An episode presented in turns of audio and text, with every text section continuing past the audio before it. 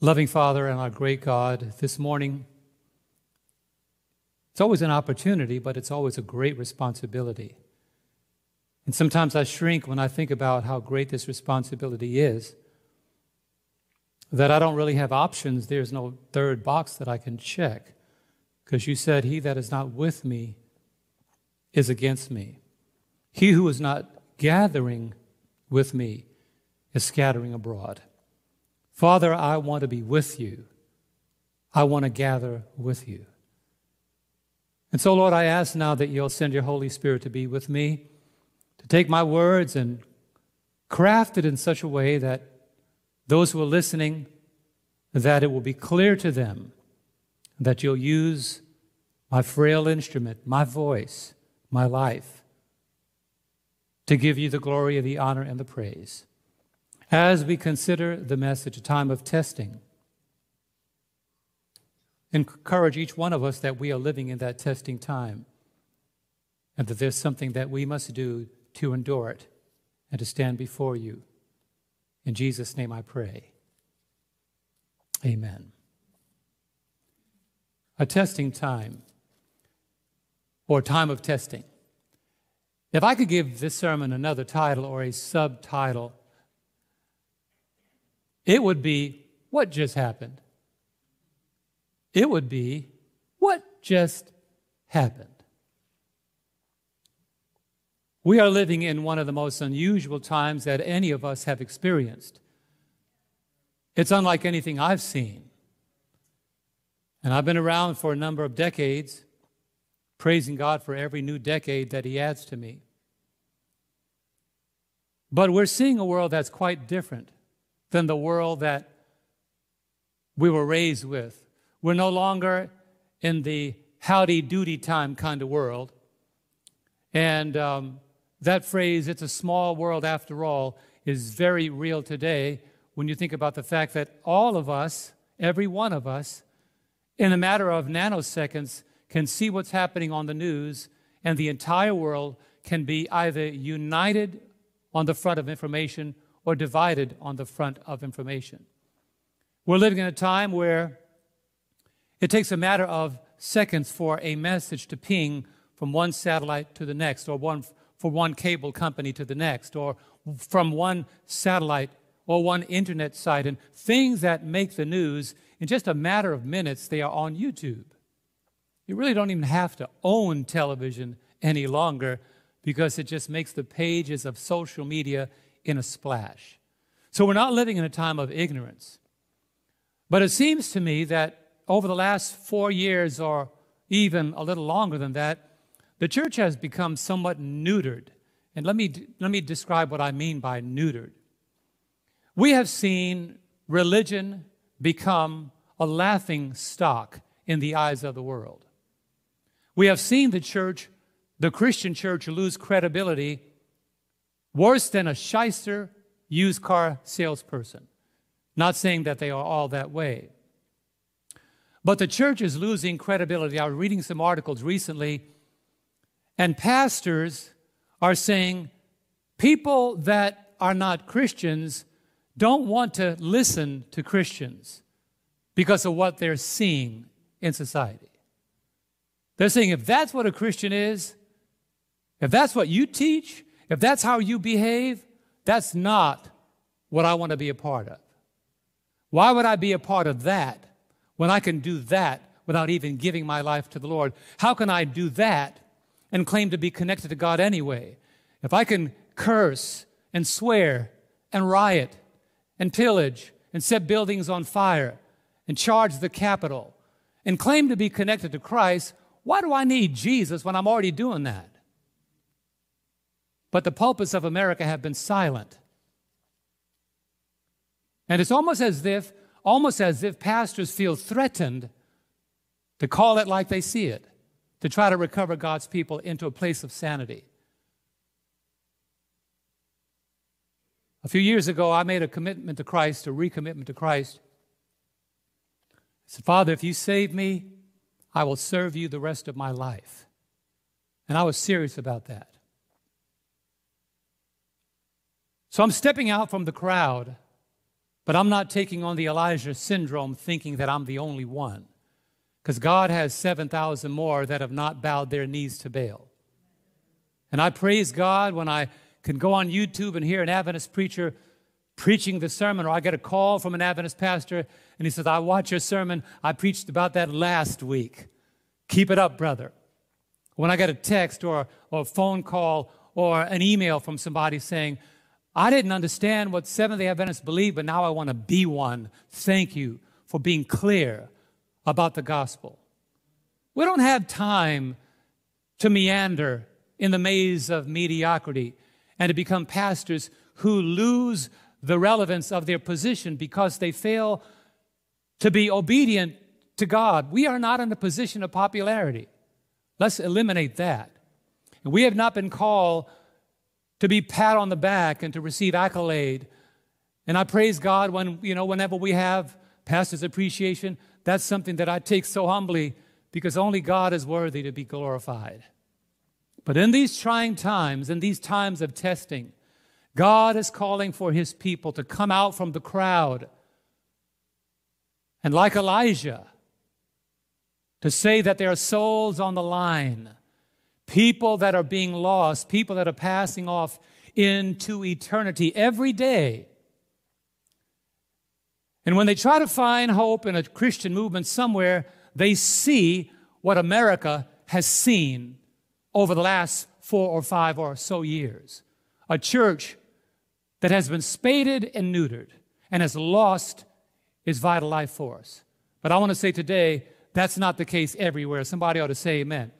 God still has men like Elijah and John the Baptist and Joshua and Caleb and Moses and Noah. God still has Pauls that are being converted from being Saul, a persecutor, to Paul, a man on fire for God.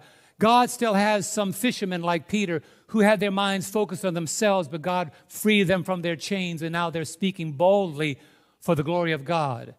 And like the apostles of old, we ought to obey God rather than man.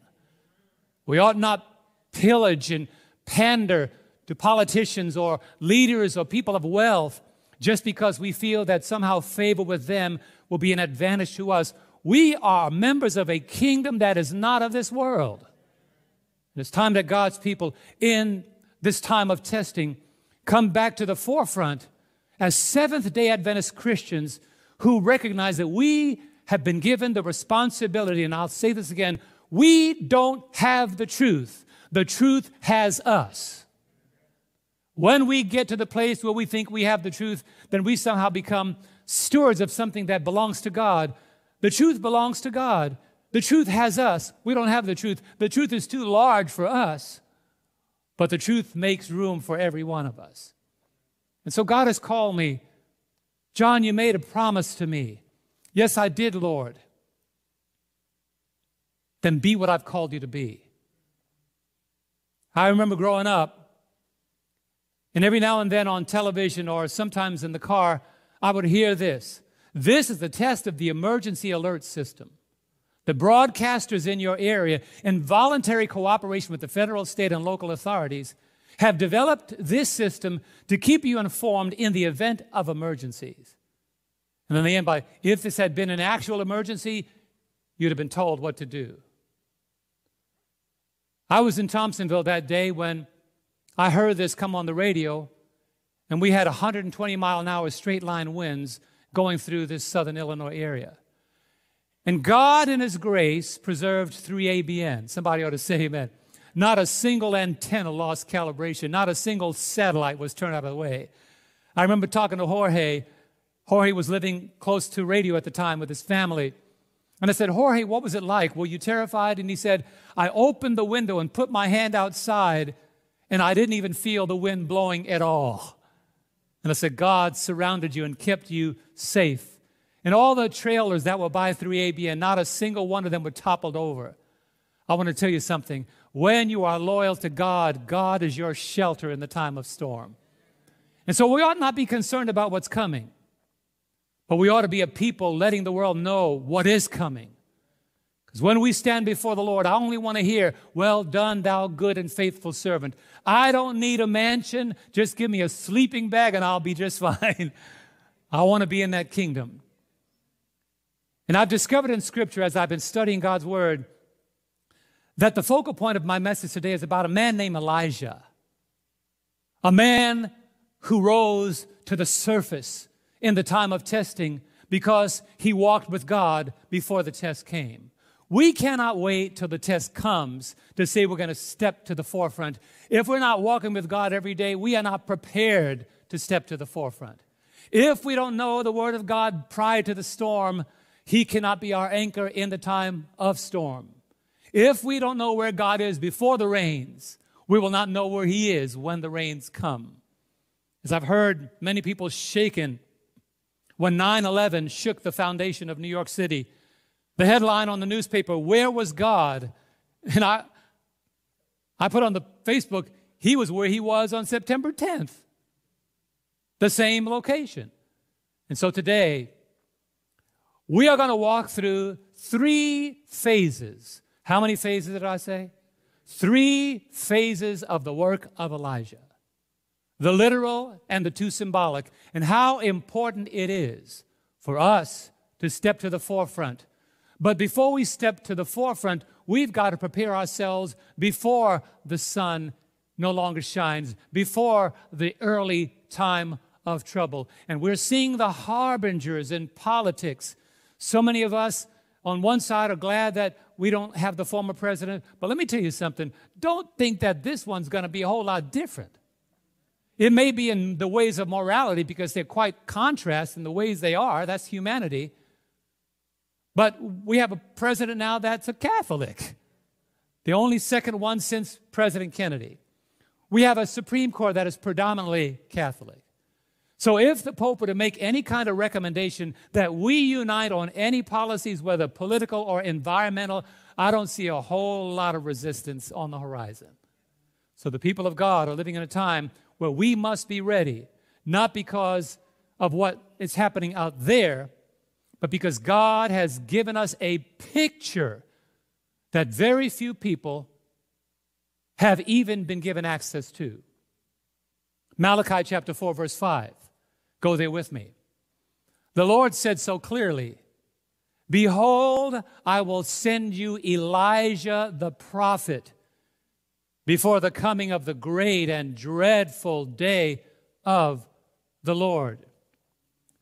When you read in the books of Zephaniah and Haggai and Joel and Amos about the great and dreadful day of the Lord, it's hard to describe it. It is a day of such magnificent description that as we're reading it, there's nothing that in society that exists today or even in the past that we can call on to say it's going to be like that. The day that is ahead of us is far more intense than anything that humanity has ever seen. And the prophet just calls it the great and dreadful day of the Lord. And what makes it great and dreadful? This is when God pulls back his hand of mercy. This is when God laughs at the calamity of those that have refused, have refused to listen to his call. This is the day when God says, I no longer plead for the guilty inhabitants of the earth. This is the day when the Spirit of God stops knocking on the doors of men's hearts. A great and dreadful day of the Lord. And it's not too far distant. If we cannot see by the signs around us that the day of God is coming and is hasting greatly, if we cannot see by what's happening on the left and on the right, and then the world is so fragile right now, our country, they're pouring trillions of dollars into the economy, trillions of dollars into our pockets when we are so far in debt that we are on the other side of the planet. Where's the money coming from? Fake money. Money that doesn't exist in a frail human attempt to say everything's going to be all right. But we know differently. Elijah was a representative of the people of God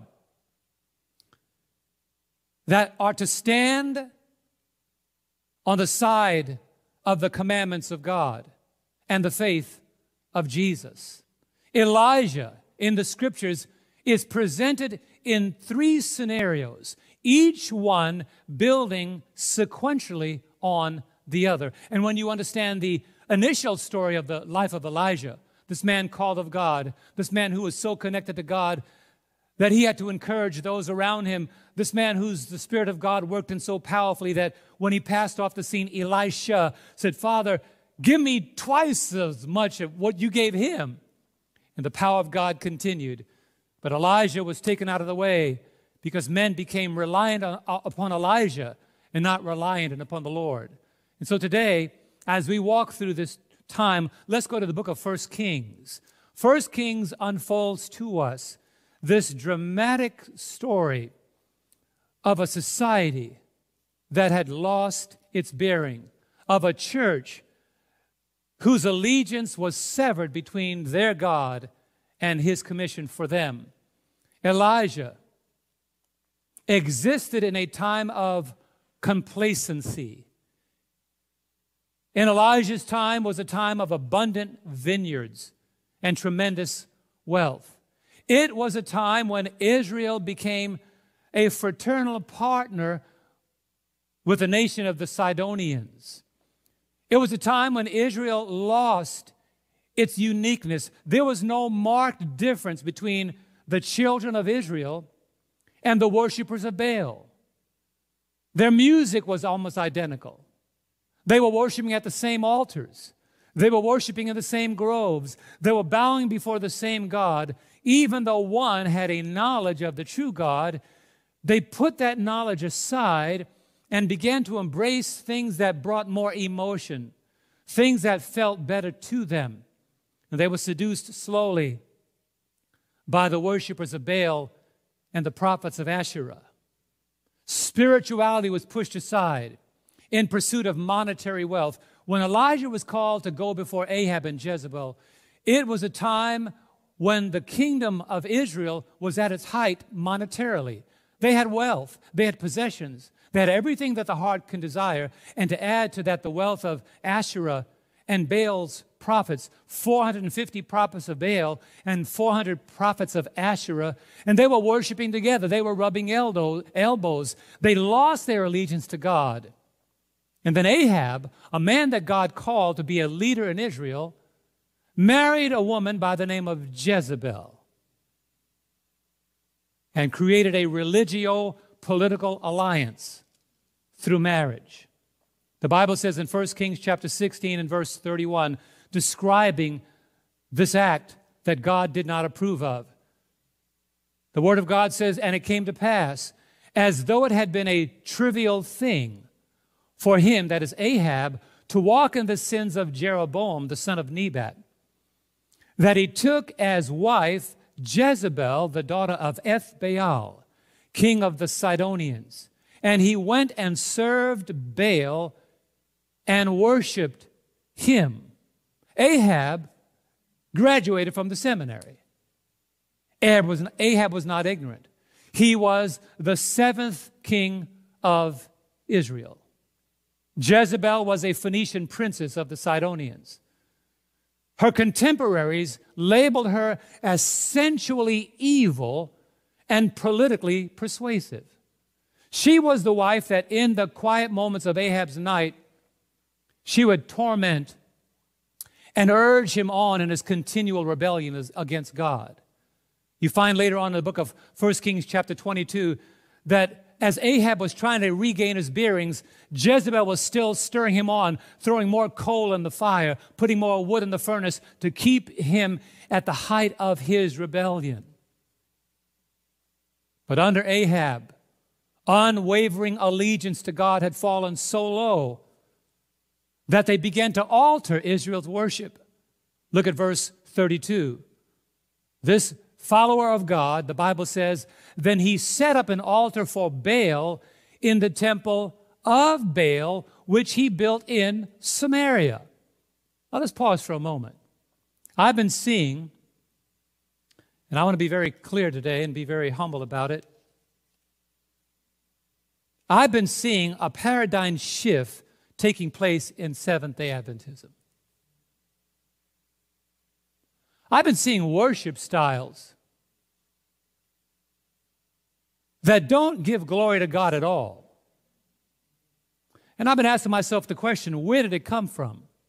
But when you read the Bible, it becomes clear that when your allegiance to God is wavering, and when you push aside the requirements of God in order to regain or to somehow maintain this emotional condolence or this emotional uh, uh, consolation that you are still righteous, you look for something that make you feel like you're still righteous.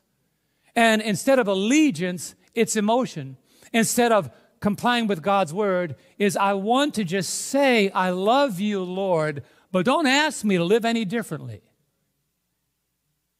Sometimes my wife and I listen to songs on the radio, you know, and they say nine times in a row, I love you, Lord Jesus, I love you, Jesus, I love you. And I remember a couple of days ago, Angie said, Then why don't you keep his commandments? She spoke to the radio. and that's the point.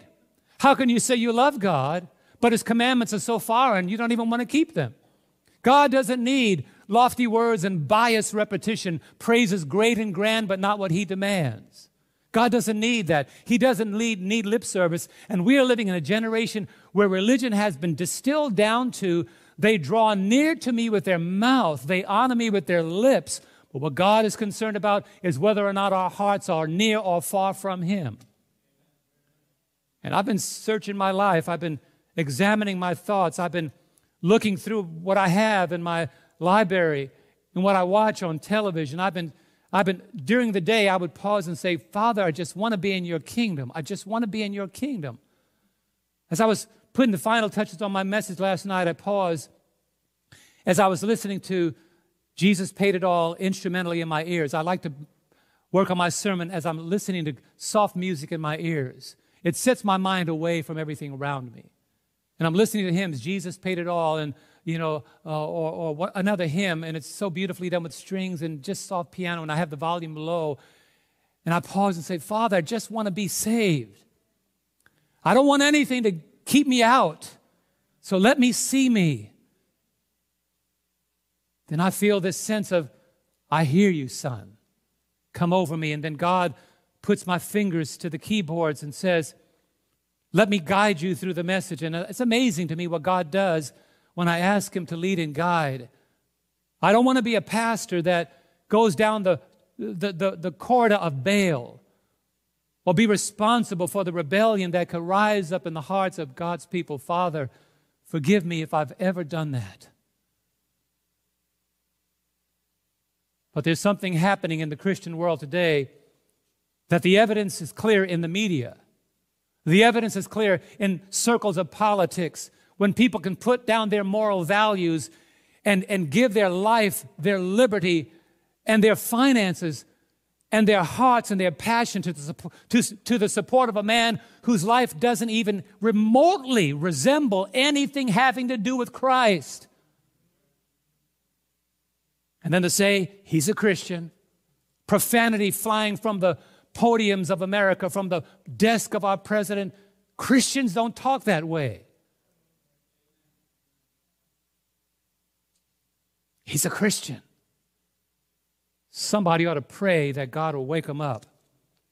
When we think that that kind of life is the kind of life connected to a Christian. But it's not new. It happened to Ahab. It happened to those who united themselves with people that had ulterior motives. And today, in the evangelical community, and I'll share some things with you in just a moment, Right now, there is a crisis in evangelicalism. And they're asking, what just happened?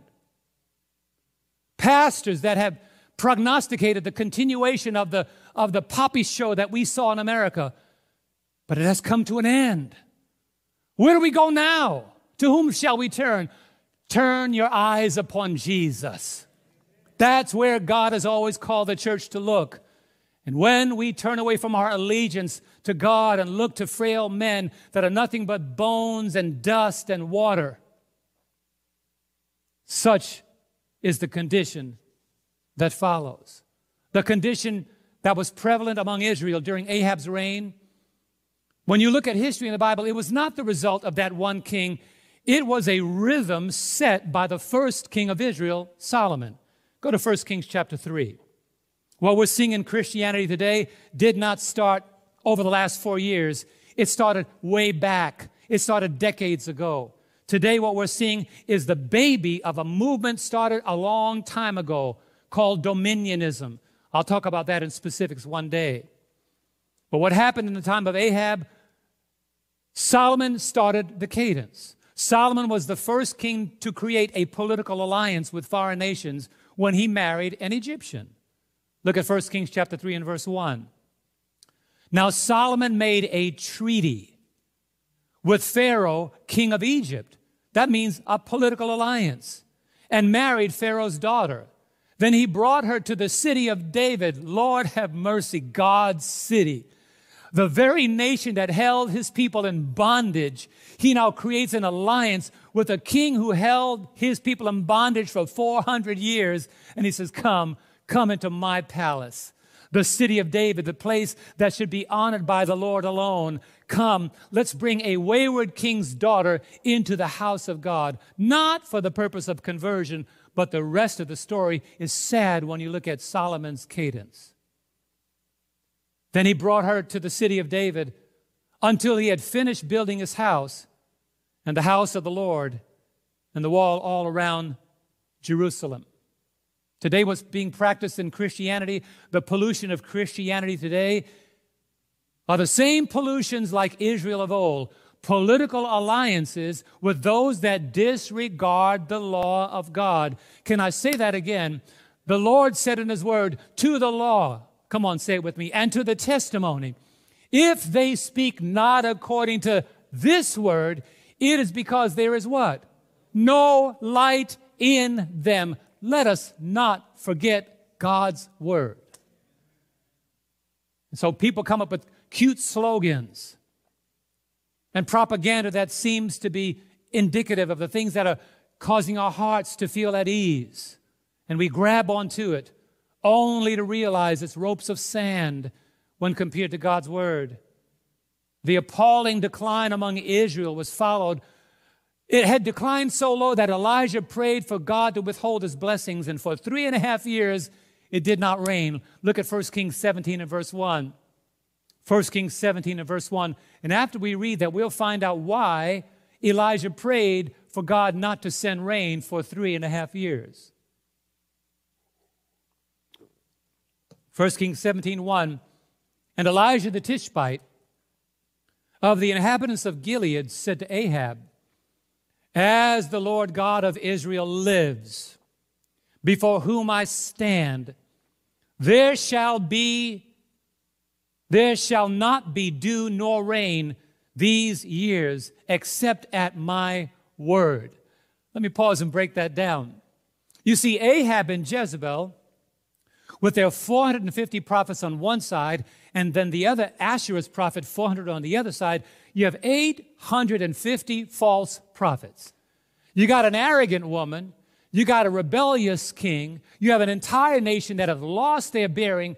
And then you got one man. Now, in the scheme of statistics, he looks like he's at a disadvantage. But let me say something today. All God needs is one man. God does not need a majority. God needs a heart sold out to him. So, from all intents and purposes, Elijah looked like he's a man on his own, but he stands with firm voice before Ahab and says, As, as long as God lives, as sure as God's, God lives, there will not be dew nor rain these years except at my word. Now, how do you like that, Ahab?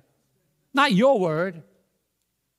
There's nothing you can say that's going to bring rain. There's nothing you can do that's going to bring rain. And you might wonder why. God chose extreme measures in an attempt to awaken Israel to its decline. Now, the decline was in three specific areas social, political, and spiritual. They had all the money they needed, but it was social, spiritual, and political. The question is why did God withhold rain? This was amazing. You see, God withheld the rain, Joe, because the groves and images set up by Baal and also united in by Ahab and Jezebel and Asherah, these groves were fixed, these altars were fixed among thick green forests. So as you walk through the forest, you can see these false altars everywhere. These, these altars of worship were established among abundant fields of vegetation. So when they went to worship their God, they can pick vegetation and eat. And from all external purposes, it looked like God, it looked like their God was blessing them. In the botanical gardens, Donald, these beautiful, fragrant places where flowers were without number were the groves of their false gods set up in the midst of these abundant fields of multiple colors of flowers and plants. And from all external purposes, it looked like their God was blessing them. And they pointed to their abundant lands as a sign of approval from the false gods that they worshiped. Excuse me, I got to slow down. So God says, not so fast. Your gods can't make flowers grow. Your God can't make trees turn green. Your God cannot produce tomatoes and cucumbers and cabbage and lettuce. Just in case you forgot, in the beginning, the Lord made heaven and earth. So, this rebellious nation, in their rebellion, they pointed to their success. Friends, there is no greater distortion than when people in rebellion point to God's creation as evidence that God is ignoring their rebellion. So they say, how could I be, how could I be worshiping the false God? I got a nice car. I got a nice house. I got a lot of money in the bank. How could, what's the, how much money do you have in the bank? They began to point to God's resources as evidence that God was ignoring their rebellion. So, what did the Lord do? Elijah said, Lord, dry up everything they boast about. This is powerful. you wonder why the malls are closed? You wonder why the sporting stadiums are shut down? You wonder why you can't go to a basketball game? Or you can't go to a football game, or you can't go to movie theaters, because God is drying up all the evidences of boastful, rebellious men. How could we be in rebellion when our movie theaters are packed, and our stadiums are packed, and our malls are prospering? Our mall is sh- shutting down. Pretty soon, we're going to have to drive to Florida to go to a mall. God is giving us glimpses. Well, I'm going through, I'm going through withdrawals. Best Buy is about to close in March. All the things that we look for to please our senses, God is shutting it down around us. God did the same thing among Israel. He began to, so here it is. Elijah prayed, and when God heard Elijah's prayer, the rain stopped. The forest began to wither. The leaves on the vegetation began to fade. The plants began to dry and die from thirst. And all the fragrant gardens started to wilt. And when you read about it, the way that God's servant, Ellen White, brings it out in Prophets and Kings, she says, not only did this bring fear to the worshippers of Baal and Asherah, but there were winds that God sent. And on many days when they went to the groves attempting to bow down before their images, they couldn't handle the dust storms. Their forests were turned into deserts. Their groves were turned into nothing but tumbling tumbleweeds. And God was saying, Where's your God's strength now? Where is Baal's power now? And for three and a half years, God said, The things that which you use to evidence your success, I'm going to pull back my blessings. Friends, let me, tell you, let me tell you something. This is very powerful. This is very needed. When we ignore God and point to success as evidence that God is not upset with our rebellion, it's just a matter of time before God stops pouring out his blessings. The rain stops. And God stopped the rain. But look at Isaiah chapter 40 and verse 8. What an amazing thing. When God's word is no longer our desire, look at how God parlays what he did in Elijah's day with his word. Isaiah 40 and verse 8. The grass withers, the flowers fade, but the word of God together stands forever. If the people of God are going to make it through the times ahead of us, we got to stand with something that stands forever. Come on, say amen, somebody. We've got to become so acquainted with God's word that when everything around us is fading and the stock market is declining and the interest rate is going up and people cannot level themselves in the oil industry, in the economic industry, and the stock market, when everything that we have trusted in begins to wilt and to fade and to wither and to die from lack of water, God is saying, that's not going to happen with my word. During the time of rebellion in Israel, that's why Amos said, There's a famine coming. Not a famine for bread or thirst for water, but for the hearing of the word of God. Friends, let me tell you something. One of the reasons why I recommitted myself, yeah, I have a busy schedule, but I rather, I rather be busy for the Lord and know that every effort that I put forth is helping somebody get ready for Jesus' second coming. So I'm not complaining about the busyness. That's what God has called me to be. Be so busy working for Jesus, as the songwriter said, I ain't got time to die. So I'm excited when I hear about evangelists like Dakota Day and Ryan Day that are just finding creative ways to keep preaching, whether on the internet or in a little church or a big church. Keep on preaching. Stay busy for Jesus. Can you say amen? Keep on doing what God has called you to do because, as the songwriter said, when all our labels and tri- labors and trials are o'er, and we are safe on that beautiful shore, just to be near the dear Lord I adore, will through the ages be glory for me.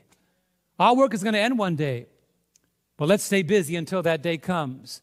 When you look at what happened in Israel, steadily the boasted success of Ahab and Jezebel was eroding in the presence of their followers. Ahab's prophets were powerless to avert the crisis. But that was not new. The scenario is all too well familiar. And as we go to Daniel chapter 4, verse 30 to 31, we see this again. We're going to see a cadence of God on how he dealt with issues. You ask Nebuchadnezzar how God feels about arrogance and pride, and he'll give his testimony. Daniel 4, verse 30 and 31. God is not hostage to arrogance and pride. Though judgment is delayed, it is not averted. Daniel 4, verse 30 and 31. The king, that is Nebuchadnezzar, spoke, saying, Is not this great Babylon that I have built for a royal dwelling by my power and for the honor of my majesty? And verse 31 says, While the word was still in the king's mouth, a voice fell from heaven King Nebuchadnezzar, to you it is spoken, the kingdom has departed from you.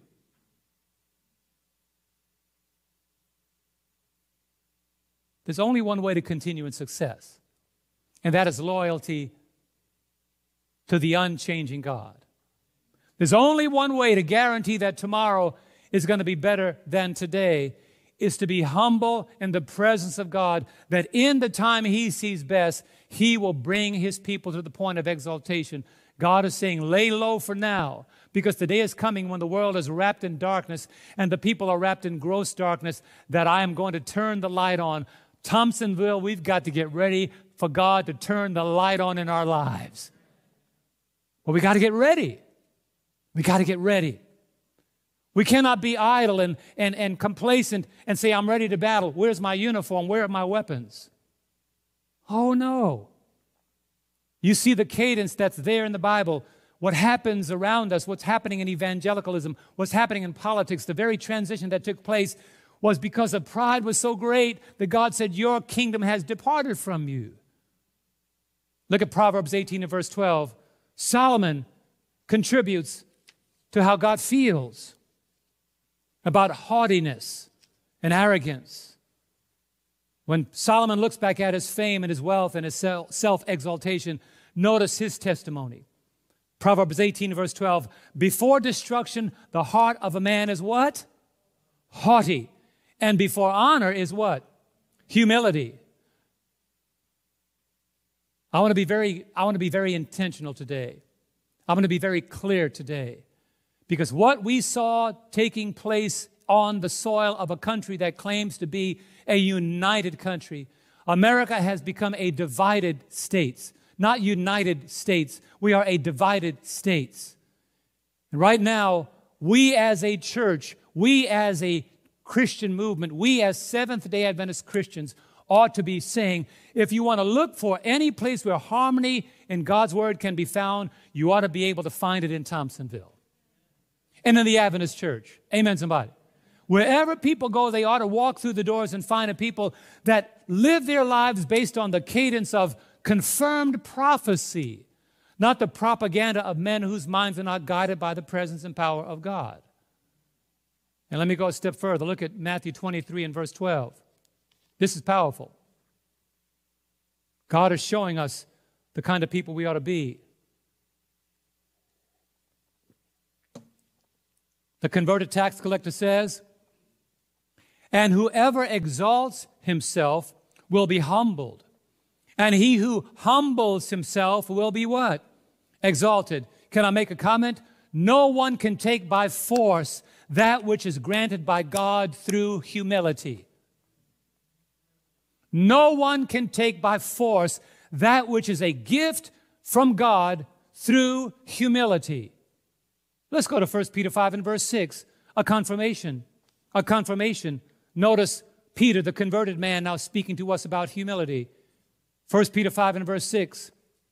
He says, Therefore, humble yourselves under the mighty hand of God, that he may exalt you. How, friends? In due time. The story of America's failure and success is one of arrogance versus humility. And God is looking for a church that wants to be humble under the mighty hand of God, that when the time comes, they have been so close to God in times of peace that when times of war come, God can present a united church. What kind of church did I say? Not left and right, not blue and red, but God wants to present a church that's in one accord and in one place. And how can the Spirit of God be poured into the Seventh day Adventist movement if we are so seduced by what's happening around us rather than doing what the Lord says, looking unto me, the author and finisher of your faith? And in this adjusting time, this time of testing, God is saying, okay, we made it through that, but there's more to come in this time of testing, God is calling the church to find the upper room somewhere, to kneel down together, to iron out our differences, to become one with one, each other, to lay down our pride and our preferences, and to say, I'm more interested in winning you than winning an argument. Because when the outpouring of the latter rain comes, we are told in God's word, He will only pour it out on those that are unified. But I'm also excited about this the glory of the former shall not be greater than the glory of the latter. When God pours out the latter rain, brethren, it's going to be better than it was on the day of Pentecost. You know what that means? It was poured out in Jerusalem then, but just imagine when the world is getting darker, all over this planet, you're going to see lights in Afghanistan, lights in Korea, lights in Japan, all over the world. You see those little lights. That's the reason I put this up here. Those represents the little lights of God. God has wrapped the world in the Seventh day Adventist church so that when darkness covers the earth, God's church is going to rise to the surface. Lights all over the world. Can somebody say amen? I want to be a part of the light and not the darkness. I want to be a part of those that have a message in the time of storm when people are looking, when men's hearts are failing them for fear, when there is perplexity and anguish, when the seas and the waves are overstepping their boundaries. I want somebody to say, Let us go up to the mountain of the Lord, to the house of God, and He will show us His way and He will teach us His law. I want to be a part of the movement that the Bible says, The Gentiles shall come to your brightness to your rising and the kings to the brightness of your rising. God is saying, when I turn the light on in your life, they're going to see it. But brethren, we got to get ready for what's coming. Elijah was ready for the crisis because Elijah's life in the time when there was no crisis was one of consistency. God is saying to the church in America, it is time to get back Time to get back to who we are. Time to regain ourselves, to recalibrate ourselves, to be a people getting ready for that which is coming. There's something else that we find in Scripture. Let's go to Matthew 11 and verse 12. Oh, the Bible gives so many parallels to help me understand as I study during the week what actually happened here in America. What happened? How did America nearly get crippled? Look at Matthew 11 and verse 12. Jesus diagnosed it perfectly because it happened in his day. He says, and from the days of John the Baptist until now, the kingdom of heaven suffers what? Violence. And the violent take it by force. You know what that's saying? When the, uh, when, the, when the disciples stood up against the organized movement that had coalesced with Rome, they faced one act of violence after the other. When the apostles went forth preaching the gospel in all the various places from Philippi to Antioch, to all the parts of Asia and Asia Minor, everywhere they went, the kingdom suffered violence, scourging, and imprisonment. They suffered violence at the hand of those, listen carefully, at the hand of those that claim to be connected to God.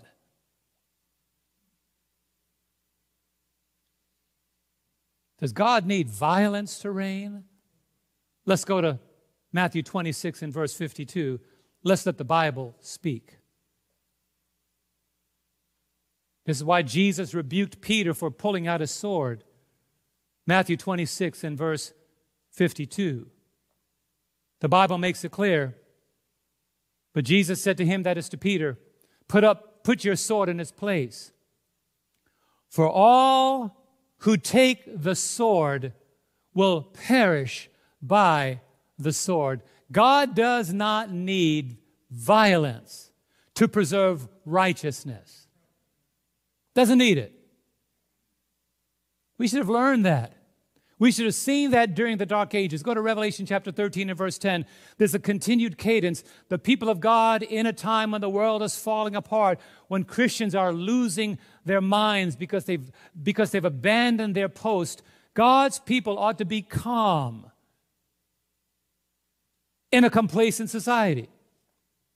What did the dark ages tell us? What did we learn during the times of abject darkness. Revelation 13, verse 10, and this is what was said about the powers of Rome. He who leads into captivity shall what? Go into captivity. Who, who he who kills with the sword must be what? Killed with the sword. But what about the people of God? Here it is. Together? Here is the patience of the saints. Can I paint the picture?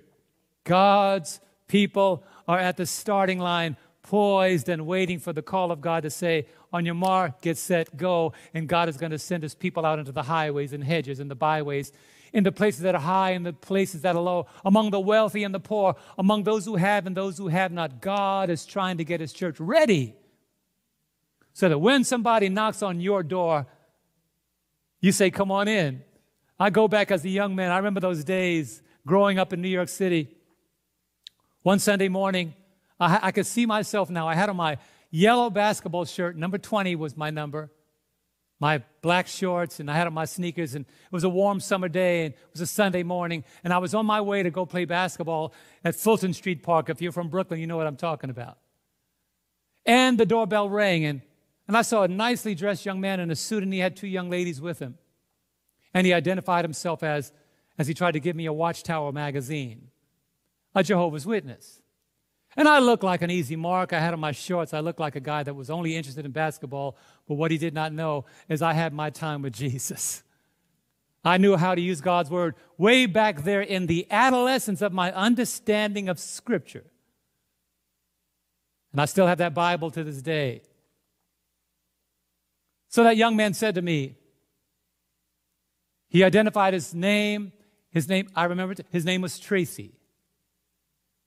And he said, he was giving me a watchtower. And he said, We'd like to talk to you. He said, Do you attend church? And I said, Yeah, I do. I attend church. Where? I said, I, I go to Bethel Seventh day Adventist Church, a little more than a mile away. Well, I guess his mind was calibrated to say, He said Seventh day Adventist, let's go ahead and attack the Sabbath. He shouldn't have done that. And he attacked God's law and how the commandments were nailed to the cross and how the law of God and the ceremonial law was the same thing.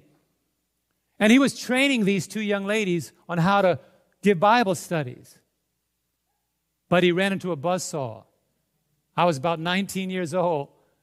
He ran into a buzzsaw that didn't look like a buzzsaw. He ran into a soldier that looked like a basketball player.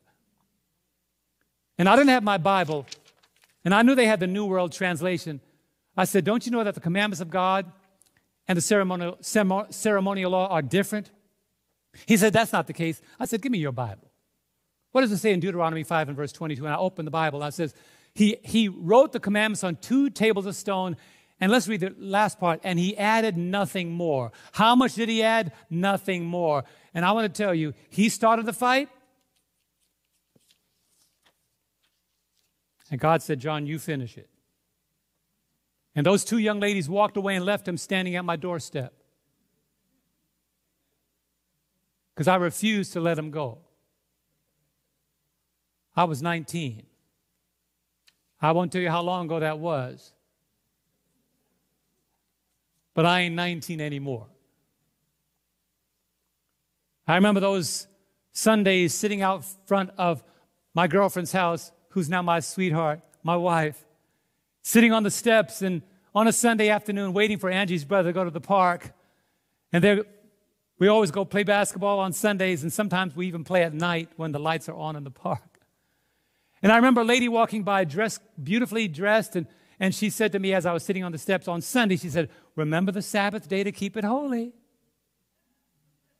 And she said it so fast, I didn't catch it. But by the time, huh? Right, that's right, I was cutting the hedges, right? So by the time she had said that, it just dawned on me that she called Sunday the Sabbath. And I said, She didn't just say that. And I waited outside for her to come back. She never did. I remember living across the street from a church that was a large, beautiful cathedral that was owned by the Catholic Church, but their membership had dwindled down so low that they sold it to a Pentecostal church. Big brother looked like T.D. Jakes, Reverend, big, big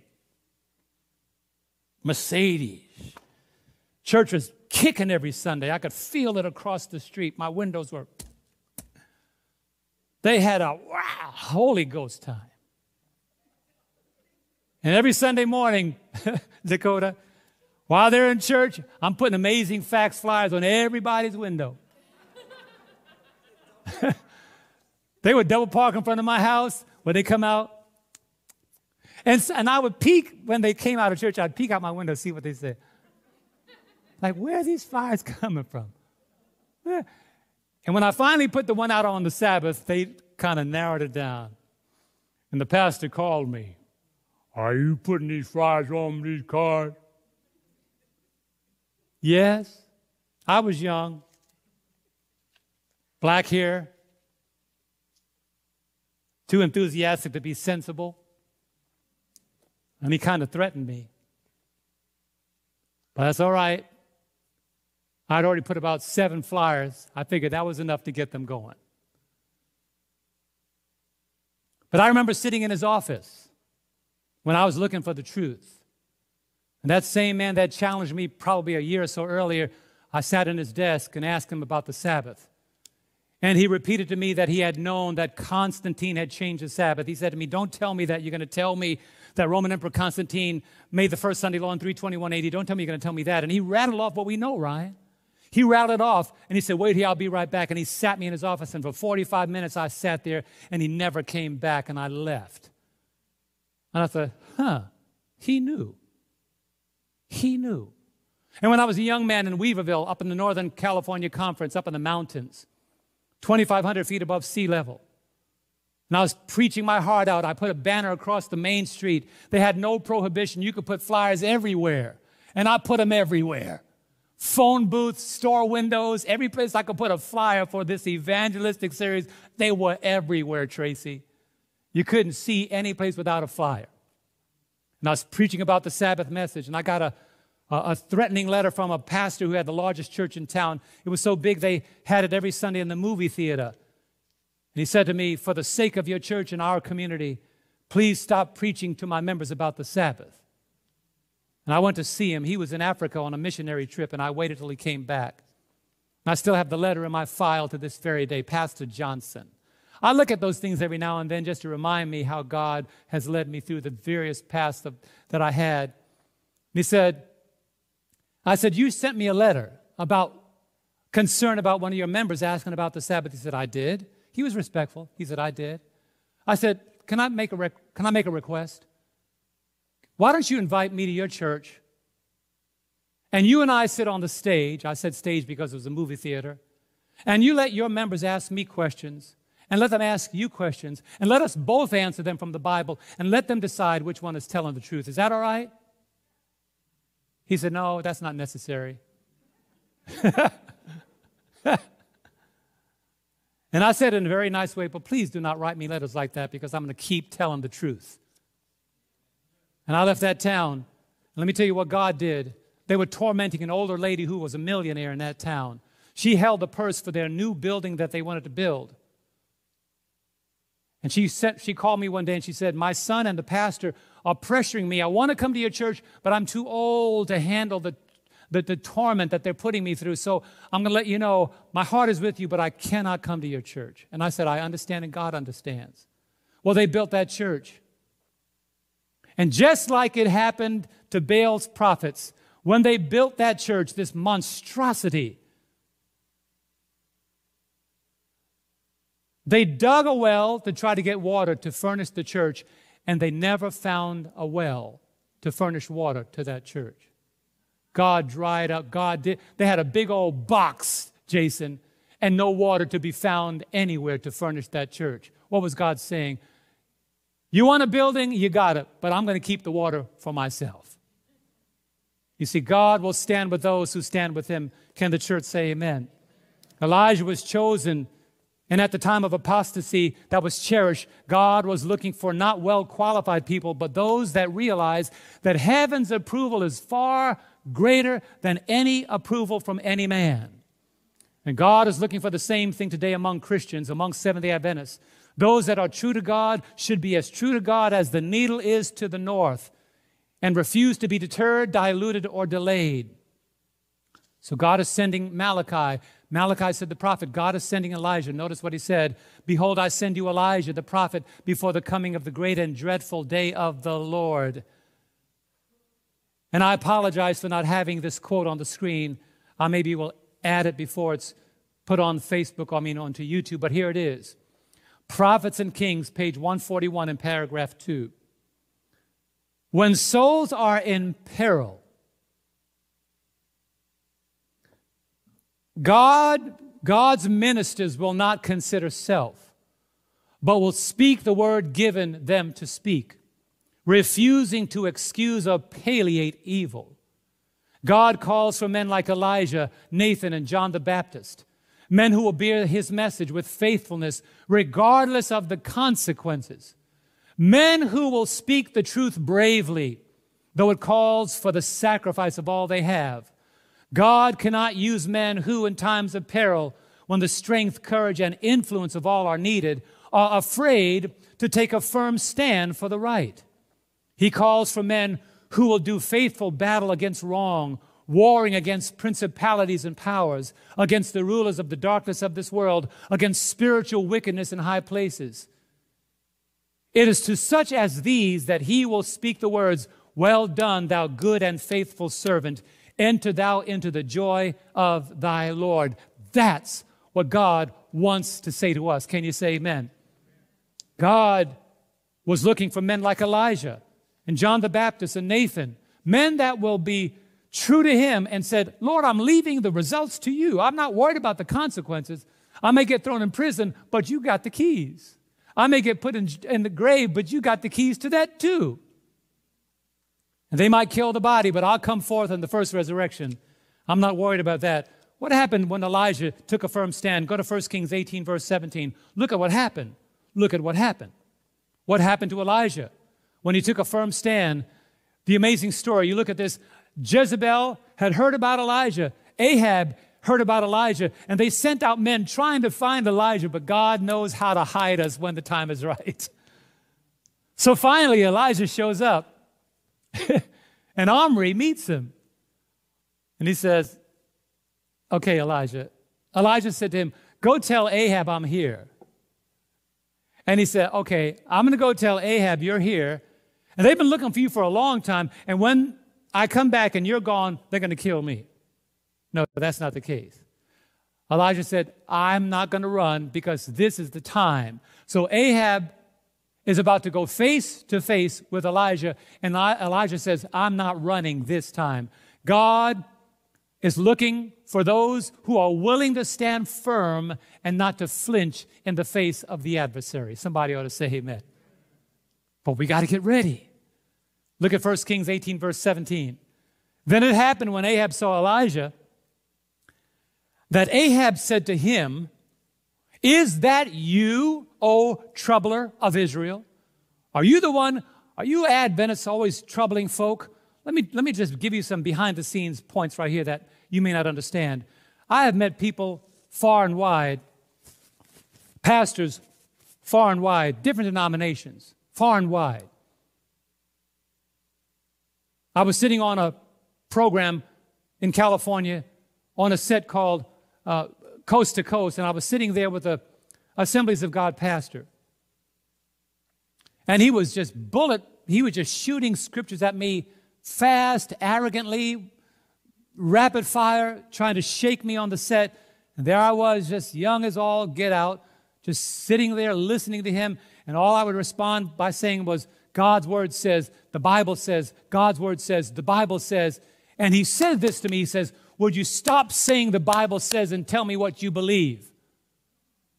And I said, Joe, what I believe means nothing. What God's word says is all that matters. And I remember when that program was over, I was invited there by the program host to talk about the Sabbath. And I, I told you this before. I invited Doug Batchelor and Alan Reinach, two Jews. and that program went, it nose dove for them, but it went good for us.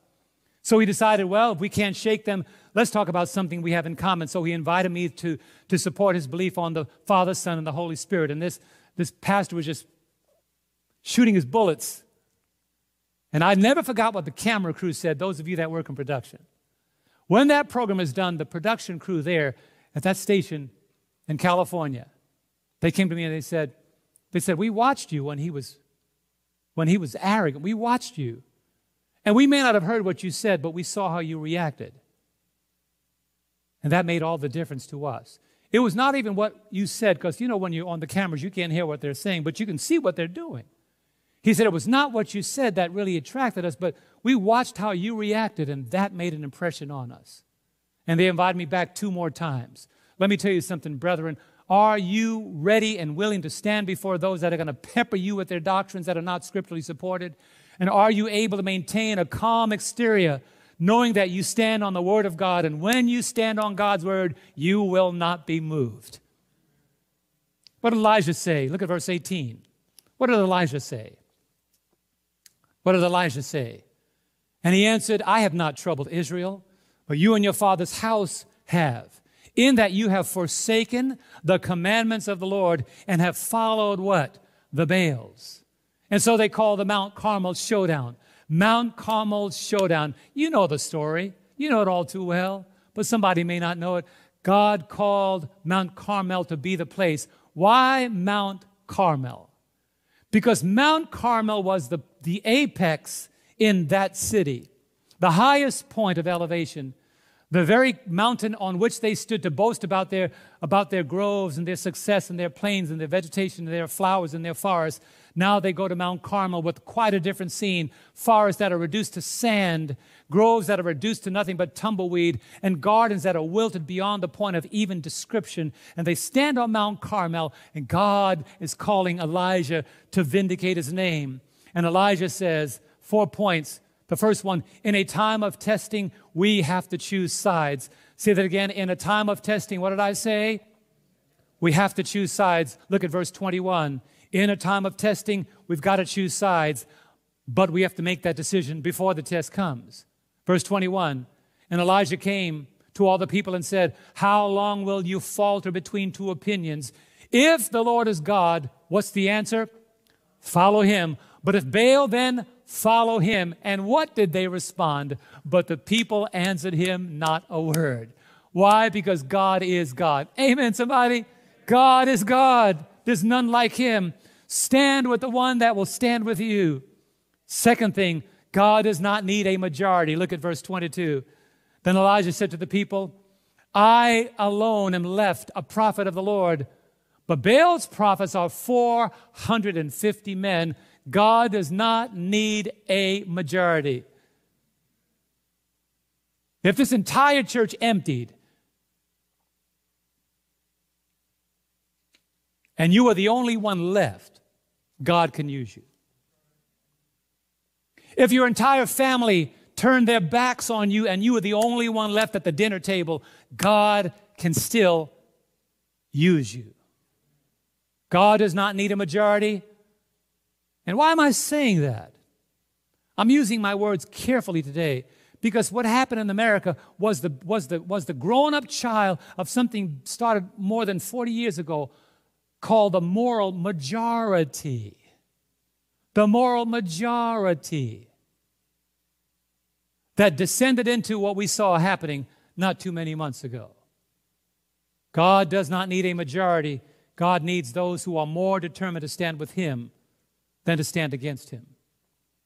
Third point, look at verse 24. God will stand with you if you stand with Him. Look at verse 24. Elijah said, Then call on the name of your gods, and I will do what? Call on the name of the Lord. And what did he say? And the God who answers by what? Fire. He is God. So all the people answered and said, It is well spoken. You know why they said it's well spoken? Because they thought that their God was going to answer by fire. But, Pastor, you know, their God didn't answer at all. You could go back to that story. What an amazing story it was. From morning till afternoon, from afternoon till evening, they were cutting themselves and lashing themselves. They had one praise session after the other, calling on their gods. And Elijah, fueled by righteous indignation, said, Maybe he's on vacation. Maybe you should call a little louder. No answer. And when the time came for the evening sacrifice, and they were exhausted, with no responses. Look at verse 26. So they took the bull which was given them, and they prepared it, and called on the name of Baal from morning, evening, even till noon, saying, O Baal, hear us. But there was what? No voice. No one answered. Then they leaped about the altar which they made. No answers, no responses. When all their efforts to sustain their kingdom fail, God showed out. Now, notice what I didn't say. I didn't say God showed up because God never left. But God showed out. Look at verse 30. God revealed himself. Then Elijah said to all the people, Come near to me. So all the people came near to him, and he did what, my friends? He repaired the altar of the Lord that was broken down. Can I, can I spend a minute on that? Can, can you say yes? Seventh day Adventists are called to repair the altar in Christianity. Because what is being seen in the name of the Lord is not what the world wants to see. I don't want to beat a dead horse, but I got to say it right here. The horse is not totally dead, so I have a few more strikes left.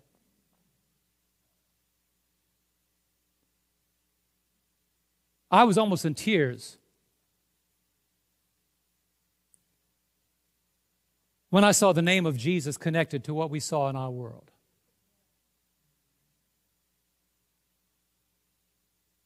I would hear the name God, and a few seconds later, connected to a profanity. And then they would pray. And then they say, We need to fight. And I thought to myself, How, how did that happen? How can God be connected to such a show of rebellion and anarchy? And the Lord said to me in such clear tones as I was reading my devotions. Every morning I have a devotion, either Ellen White or Oswald Chambers or my Bible. And God was saying, what the world needs to see is who Jesus really is. Because right now, if you do an evangelistic series right now, people that saw that would say, There is no way I want to be connected to anything related to God. And let me tell you something the devil will take advantage of every opportunity to cast aspersions against God. That's why we as a people must not give the devil stones, as my former secretary said, and believe me, I've been guilty of giving the devil more stones than I need to give to him. He says the devil's going to throw stones at you, but don't give him any stones to throw.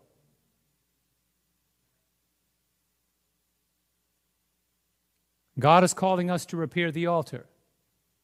God is calling us to talk to people in clear, calm tones about the fact that salvation is still available. God is calling us to be an example to people that don't know where to turn to say, Come to our fellowship. Is it a coincidence that God has kept this fellowship available? Do we consider ourselves coincidentally blessed? Or is this God's plan? This is God's plan. How blessed we are to be a church in the nation that's still open. This is God's blessing. He has poured into us the blessing that we are not deserving of. And then God said to Elijah, Here's your mission. Look at verse 37. Elijah prayed, Hear me, O Lord, hear me.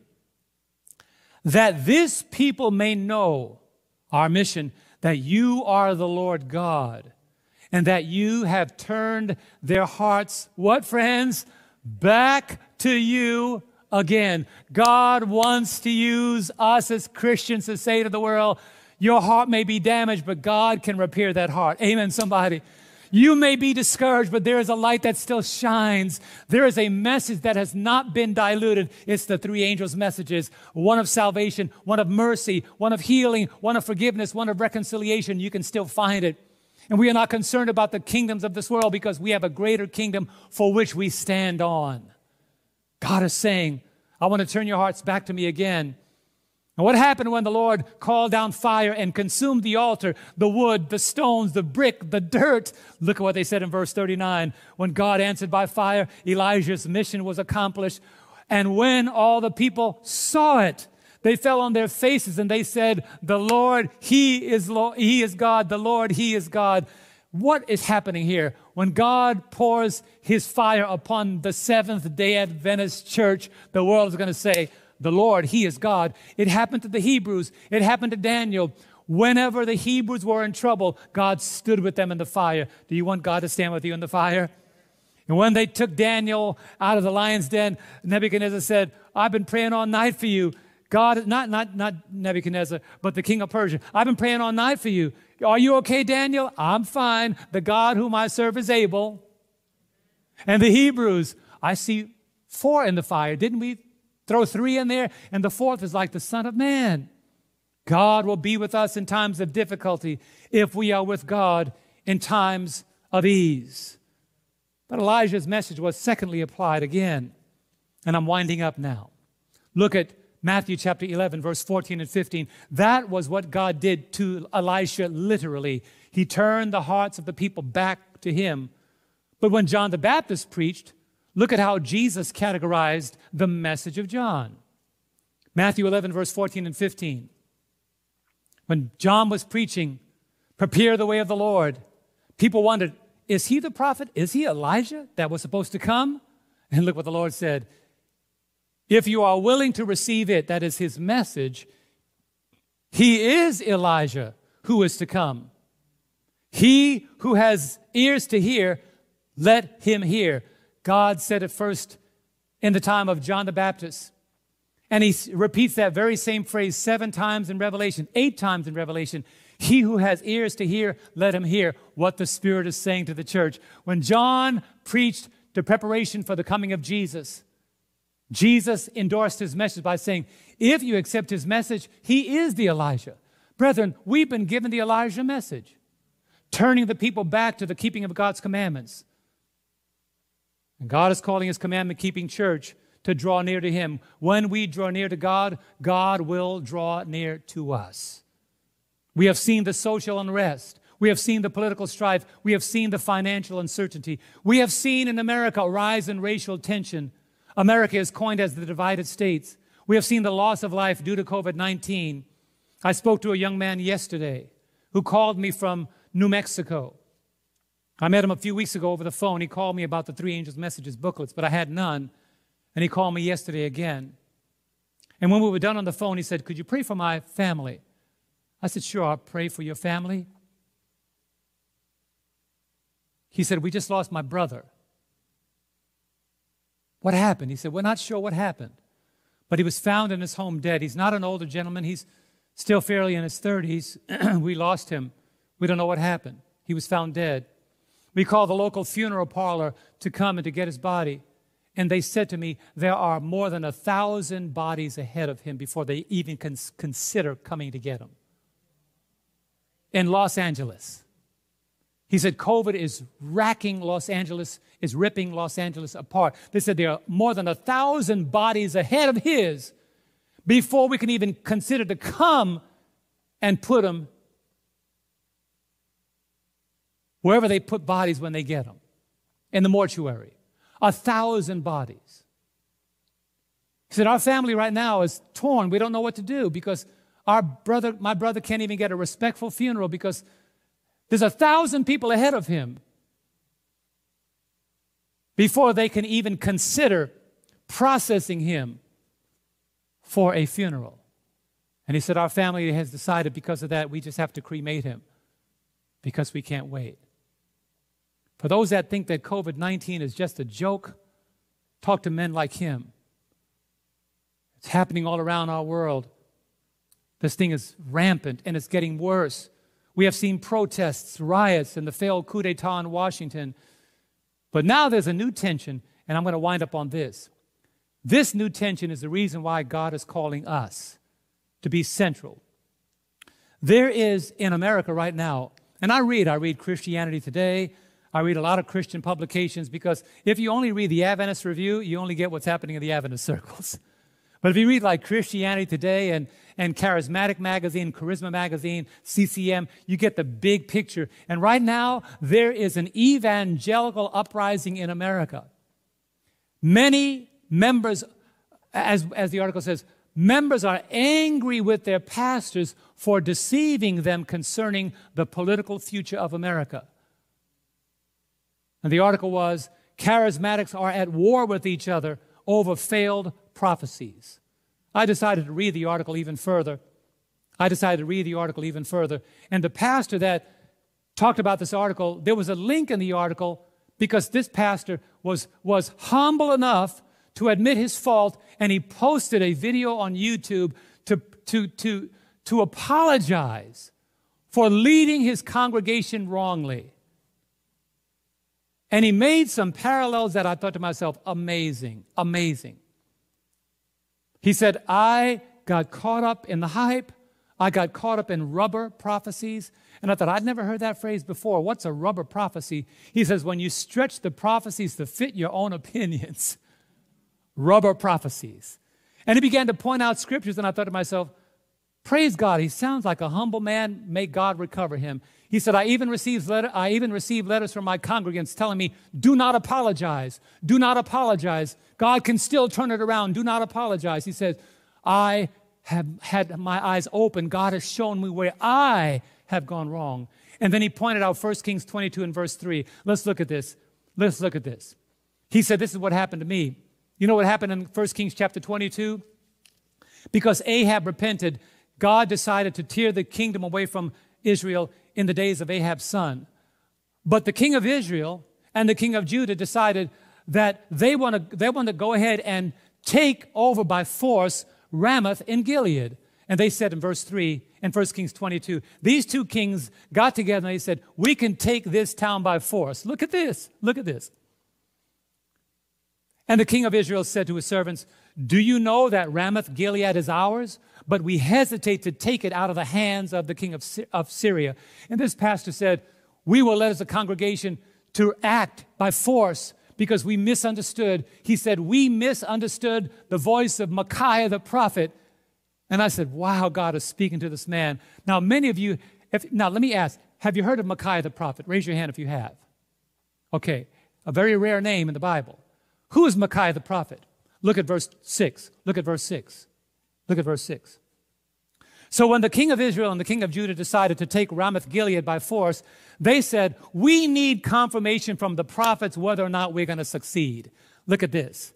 Then the king of Israel gathered the prophets together, about 400 men, and said to them, Shall I go against Ramoth Gilead to fight, or shall I refrain? So they said, Go up, for the Lord will deliver it into the hand of the king.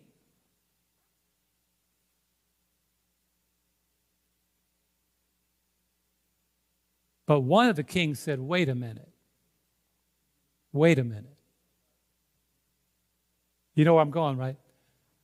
Isn't there a prophet in town who never says anything nice? He's God's man.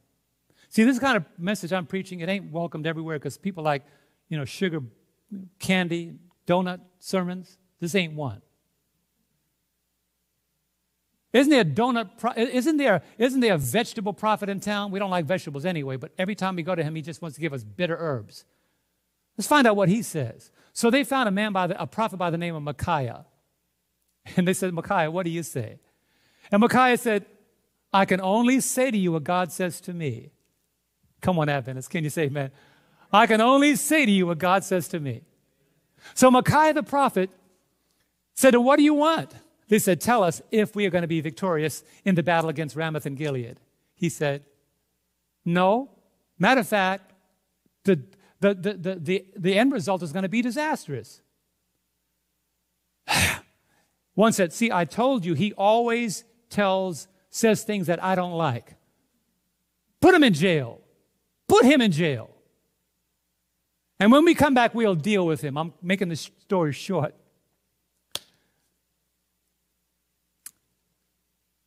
So Micaiah said, If I am the prophet of the Lord and you put me in jail, there won't be any of you left to deal with me when you come back because you won't be coming back. They didn't want the truth of the prophet. So what happened? And this is what happened. This is what happened. I just have two scriptures left. Can you handle two scriptures left? So, since they rejected the prophet of Micaiah the prophet, the Lord said, They don't want the truth. So, here's what I'm going to do. Look at verse 23. Here's what I'm going to do. Since they don't want the truth, here's what I'm going to do. Therefore, look. Since they don't want the truth, therefore, look. The Lord has put a lying spirit in the mouth of all these prophets of yours. And the Lord has declared disaster against you. Now that's powerful. You know what happened? Their prophets told them they're going to win. God's prophet told them they're not going to win. They listened to their prophets and they did not win. And this pastor that I was listening to, he said, We didn't listen to Micaiah the prophet. I turned away from God's word and started getting caught up in the words of men and I said to myself, praise God that there are pastors in this country that are willing to, hum- to humble themselves and, and allow God to use them to recover members that are disenfranchised and lost at this moment. And then he quoted Jeremiah 23, which is my last scripture. Then he, then he quoted Jeremiah 23, verse 30 to 32. And I sat there and listened, and I, I said, This man is humble. This man is humble. He really is repenting for his part he played. And I, want to, I, I, couldn't even, I couldn't even quote what was said in that article because it's so inflammatory the statements that were being made by all these people that are rising up against their pastors.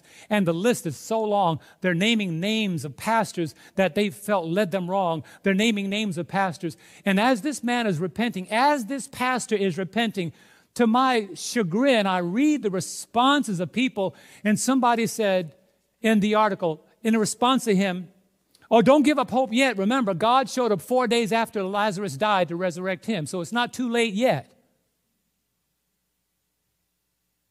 But this pastor continued. He said, I chose not to hear the voice of the people, and I'm repenting, and I'm now listening once again to the voice of God. Amen, somebody? Listen to what he said. And he quoted this and he applied this to himself. And I said, Wow, this man's heart has been humbled. Therefore, behold, I am against the prophets, says the Lord, who steal my words, everyone from his neighbors. Behold, I'm against the prophets, says the Lord, who use their tongues and say, He says. Behold, I am against those who prophesy false dreams, says the Lord. And they tell them and cause my people to err by their lies and by their recklessness. Yet I did not send them or command them. Therefore, they shall not profit this people at all, says the Lord. What just happened? That's what just happened. That's why, my brethren, as I skirt humbly these issues of politics and religion, I'm saying we ought not be a people of politics. We ought to be a people of God's word. Can I get an amen? You know why? I could read Revelation 13, Ryan, Donald, Dan, I could read Revelation 13. Brian, I could read Revelation 13 next year, and it's going to mean the same thing.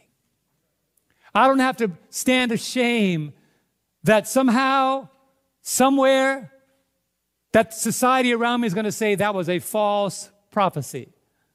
That's why the Lord says in my last quotation, listen to this, in Southern Watchman, March 21, 1905, Ellen White says, In this time of well nigh universal apostasy, God calls upon messengers to proclaim his law in the spirit and power of Elias. As John the Baptist, in preparing a people for Christ's first advent, call their attention to the Ten Commandments, so we are to give with no uncertain sound the message fear God and give glory to Him, for the hour of His judgment has come.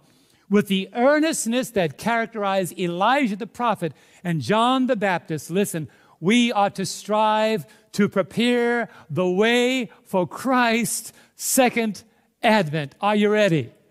In a time of testing, God is saying, You are called to be an undimmed light in a dark world. You are called to be undiluted truth in a generation where lies are preferred. We are called to be prophetically constant in a theologically discrepant society. We are called to remain faithful to the everlasting gospel in an apostate environment. We are called to represent Christ's character and not the ravings of a world gone mad. We are called to let our light shine that Jesus may be rightly represented to the world. And so I end how I began. This is not a test of the emergency gospel system. The preachers of God's word, in voluntary cooperation with the Father, the Son, and the Holy Spirit, have developed a system of righteousness to keep you informed in the event of an emergency. Brothers and sisters, this is an emergency. Do you want to be informed? Do you want to be ready? Why don't you stand with me? This is no longer a test. The emergency gospel system, the preachers of God's word in voluntary cooperation with the Father, Son, and the Holy Spirit are saying this is a time of emergency. Our Father in heaven, a time of testing is coming to the church. Nominal Christianity has fallen down the slippery slope of compromise and political expediency. And we have seen acted out before the world that which brings shame and reproach to the heart of God. God has been aligned as one who hates one nationality and favors the other, or one who prefers one above the other. Oh God, but you said in your word, you are no respecter of person. But we pray, Lord, that this church and other pastors in the Christian world can humble themselves before God